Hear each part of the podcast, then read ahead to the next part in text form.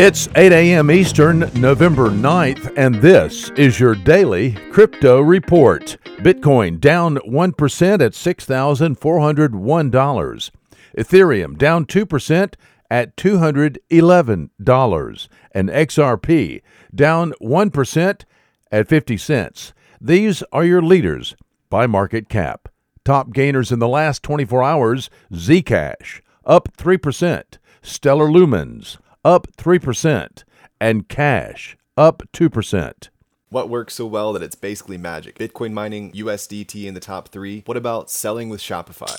Shopify is the global commerce platform that helps you sell at every stage of your business. From launching your online shop to did we just hit a million orders? Shopify is there to help you grow. From their all in one e commerce platform to their in person point of sale system. Wherever and whatever you're selling, turn browsers into buyers with the internet's best converting checkout, up to 36% better compared to other leading commerce platforms. Sell more with less effort thanks to their new AI solution, Shopify Magic. My favorite thing about Shopify is no matter how much you want to grow, they have the solutions you need to take control and level up your business business. Shopify powers 10% of all e commerce in the US and millions of other entrepreneurs across 175 countries. Plus, Shopify's award winning help is there to support you every step of the way. Businesses that grow, grow with Shopify. Sign up for a $1 per month trial period at shopify.com slash DCR, all lowercase. Go to shopify.com slash DCR to grow your business, no matter what stage you're at. Shopify.com slash DCR.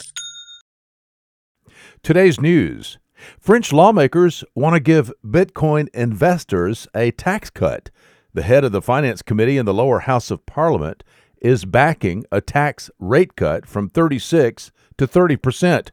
The measure, if approved by the entire legislature and included in the 2019 budget, will lower taxation on Bitcoin by about 20 percent. The move will bring cryptos into line with capital gains on the sale of stocks and other securities. Well, a Canadian bank says its digital safety deposit box is ready for prime time. VersaBank, Canada's smallest bank, announced yesterday that its VersaVault project had successfully completed beta testing.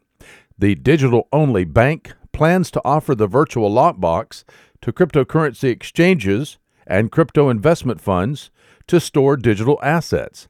VersaBank Director of Investor Relations Wade McBain said the bank has already received over 200 customer inquiries about VersaVault.